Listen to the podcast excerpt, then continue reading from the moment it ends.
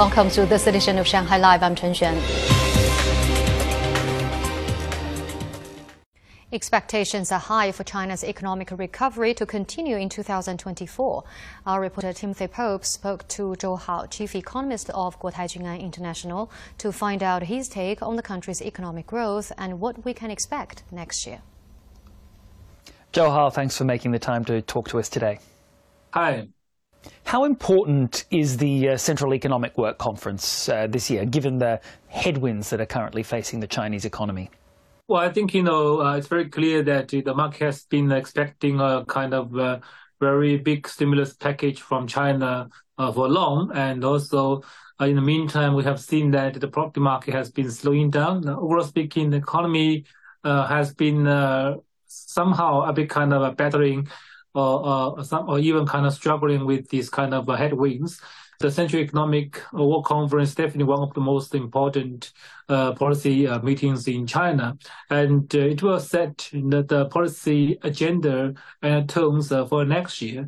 Uh, from this kind of uh, perspective, the market definitely wants to know more and go more, get more insights about about the policy framework for the coming year.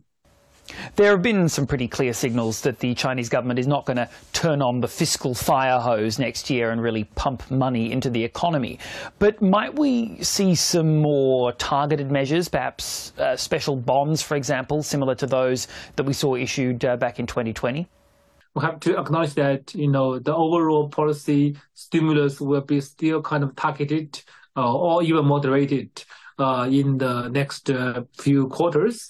Uh, but you know, the the targeted policy also means that you know the sectors that will be supported by the fiscal policy will get more kind of uh, support or boost uh, from the policy and also or kind of get more kind of attention uh, from the investors. So I think, you know, for China, there are two kind of uh, uh, different kind of perspectives when we look at uh, the policy support uh, for next year. One is that the government will continue to provide support to boost the potential or kind of productivity. and in the meantime, the government will provide support to improve the people's kind of livelihood what do you expect uh, from the Chinese economy in uh, 2024? What's what's your outlook? Uh, overall speaking, if you look at uh, the growth project projection uh, for 2024, uh, basically we're looking around like five percent. this is there's no little doubt that China will still deliver a decent growth for next year. but you know, in the mean, on the other hand, you know, first half of the year, we still have to be kind of patient uh, to see the economic uh, momentum, sentiment, and also the confidence to uh, gradually uh, build up. I think, you know, uh, the hope uh, will be that, you know, the overall economic kind of growth will be consolidated in the first half of next year.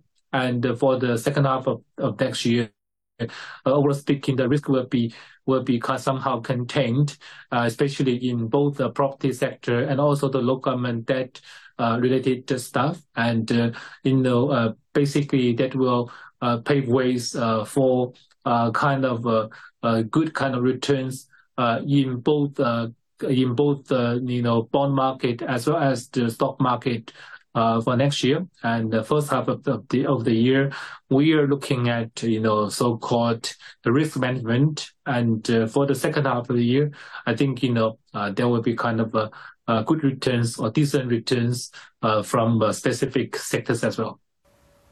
So there's going to be uh, a lot to watch in 2024. Thanks for sharing your insights, Hao.